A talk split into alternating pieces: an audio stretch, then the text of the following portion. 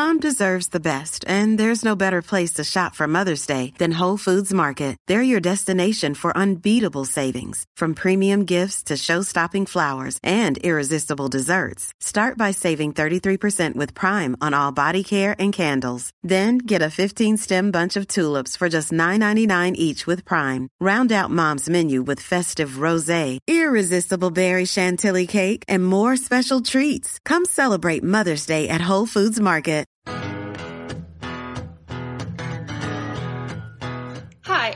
I'm Spears, and this is The Dirt, where we dig deep with those helping to feed the world.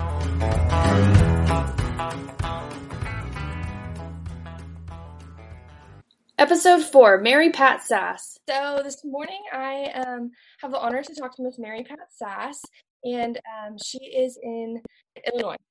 And uh, she is a strong woman in agriculture. She's an entrepreneur and a mom, and uh, her family does some farming. So, Mary Pat, could you maybe just kind of jump into a little bit about you and a little bit your, about your background to get us started?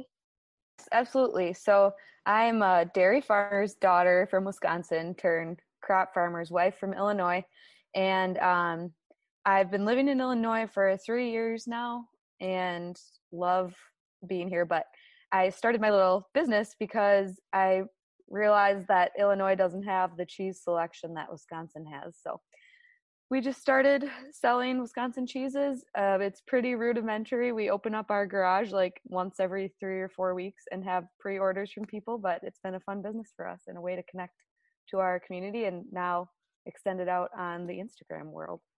Yeah, and that's Instagram is kind of how I came across you and thought your guys' story was really cool and um, your business. I thought, you know, kind of um, changing your career path and everything and then kind of going for something that you were passionate about was really um, inspiring. So maybe could you kind of walk us through the idea behind uh, the cheesery i don't even know if i mentioned the name of it but um, kind of what kind of made you come up with that? I know you mentioned a little bit the, the lack of cheese selection um, but what kind of made you say okay i'm going to go for this yeah i guess it was just really a conversation with my dad because he still milks cows and all of his milk is shipped to a creamery in wisconsin that makes cheese so, I mean, we get that cheese when we go up to visit them. And I started bringing it back to our family down here, and they just were like, okay, how can we get more of this? Like, so we um, just started taking these orders once every month or so. And we actually opened up for a big fall event um, where just people around the community kind of go on a rural drive to different farms and it's like more crafty type stuff but that's where it really was introduced to our community was when people were able to try it and see um, you know just the difference in what the quality of wisconsin small i guess small creamery cheeses versus you know going to the store and getting Kraft or whatever. Right right. Yeah. So those the cheese is um then it's all from your family farm then i guess in from the dairy the milk aspect of everything? Um they are one of the dairies that sends to the creamery. So the creamery buys milk from I don't know how many dairies, but one thing that was nice about them is during this whole virus thing, none of their farmers ever had to dump a load of milk, which I oh, was just like, that was amazing. So it's fun to support a good company and they're family owned as well. Awesome. So it's kind of, yeah, it's really fun. Good. That's great. So, too, I know now, obviously, not necessarily dairy focused, kind of uh, your little immediate family. Um, mm-hmm. kind of, your husband does some crop farming, correct? Could you maybe yep. talk, a little, talk a little bit about that? Yeah, so we're all grain. We have corn and soybeans. It's about a 50 50 split. Um, he farms with his dad and his two brothers. He's the middle brother. Um, but so their their family had three boys, and all three boys came back to work on the farm or to be owners, I guess, awesome. in the business together. So it's really fun to um, it's a really it's a family affair for everything that we do so yeah it's yeah. definitely a different lifestyle from the dairy life though that's for sure takes a village for sure what yeah. um what's something that maybe was like the biggest change or like the biggest shock to you kind of going from dairy then to the crop side of things now i think um with dairy we were used to every day not every day was the same but like you always have to get up and milk the cows you always have to get up and feed the calves um, so those kind of chores were consistent. Um, but with crop farming, we have different seasons where it's so busy. You know, I don't see my husband because he's up before dawn, gets home well after dark. Um, but then there's other seasons, like in the middle of the winter, where he's only going to the farm for about eight hours to do, well, maybe a little more than that. But the more the the maintenance months aren't quite as crazy, which is nice because as a dairy farmer in the middle of winter or on Christmas Day or on New Year's Day or whatever holiday it is, you still have to get up and do the chores. Right. So Right. That's been a difference as we do have more I would say we have more family time. Yeah, I would say Yeah. I didn't grow up on a dairy or anything like that, but um, my father is a crop farmer, and so I can can relate to those times as well. But Yep. uh, what's kind of been maybe the biggest challenge with starting your own business and jumping all into that?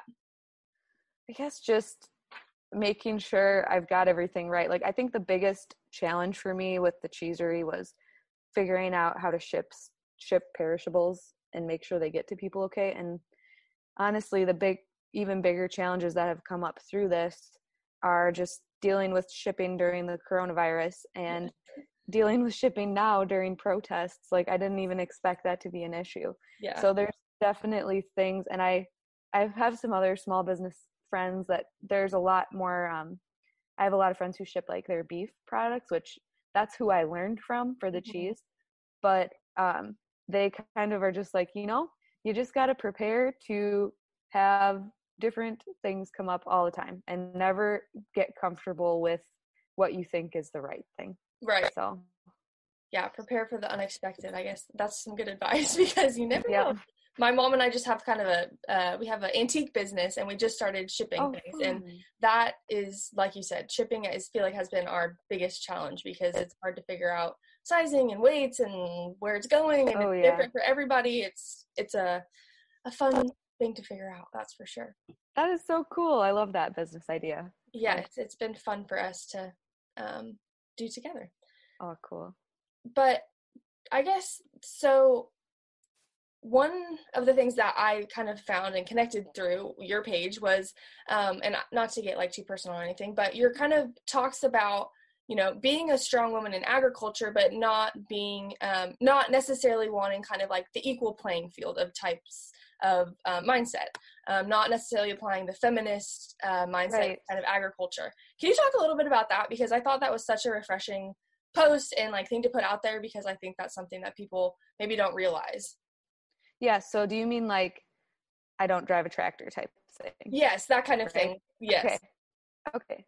So yeah. Um. Well, it kind of stemmed back to my early twenties when I was I worked for a local co-op and I top dressed and uh, fertilized fields with a RoGator center spreader, and I felt like I felt empowered knowing to do that because that's not a typical woman's job. And I had my CDL, I drove grain truck, I did all this stuff, and then I met my husband in Illinois, and his he grew up. His mom was a stay at well, she was she worked, but then she stayed home for some of the years while her kids were young. And I remember like one of the first things he said to me while we were dating, not first things, we were probably dating a few months. And at that time, I could tell you like I was going to marry this man. Right. But he told me he always pictured his wife would stay at home with his kids. And I said, well, I'm probably not going to be your wife then. Mm. Because my mindset back then was I want to be able to do all the things the guys can do. And as I, I like ended up quitting my job in agronomy to stay home with our son, like three or four or five years later, however long it was, completely contradicting everything I had thought before. Um, realizing that like yes, there's a tractor to drive, there's a semi to drive, but there's so many other things that would fall apart in our home if I wasn't home to do it.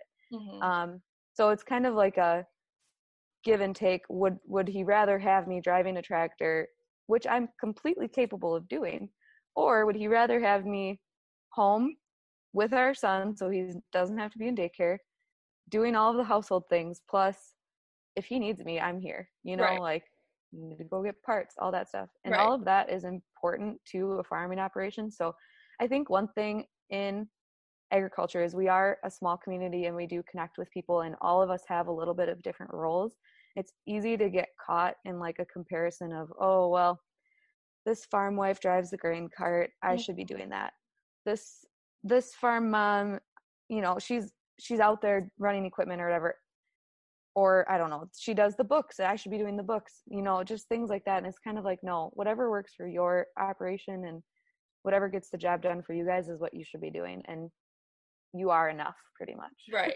Yeah. I think that's something that's important to keep in mind because now with social media, things sometimes you see all these women like they're doing so much and you might think, oh my gosh, like I'm not doing that. So then maybe, you know, I'm not important. But I think everybody's role is important because it all makes it all work together. Um, so mm-hmm. thank you for sharing that because that was something that really struck a chord with me and I'm sure um, will hit home with some other people as well. Yeah, I think I, have one more comment to yeah. that because like I did make a pretty bold statement earlier this spring where I said I will never be a feminist, but mm-hmm. I didn't really understand what the term feminist meant, I guess. Like if you actually research it, it's not all about some of the things that the media portrays it to be. Right. So I, I was having conversations with my husband, like asking him questions and stuff, and we found out, I guess, if you go by like the definition of what a feminist is, we're both technically feminists because mm-hmm. we agree on equal rights and everything like that, but we aren't we aren't like, I guess, trying to defy each other's gender roles. Like right he cooks for me sometimes and I drive his truck sometimes. Like there's nothing it doesn't really like we don't we don't get into that like comparing what each other's doing. You know mm-hmm. what I mean? Like mm-hmm. it's just not important to us. right. Yeah. Yep. I totally I I think that's an awesome stance and kind of statement to make. It's very refreshing for sure going back to social media very quickly what with social media i think it changes the game as far as agriculture being able to tell their story. How have you kind of found that to help you um, maybe with your business and kind of again telling ag story? Yeah i mean i saw the importance for it i guess just after i quit my job.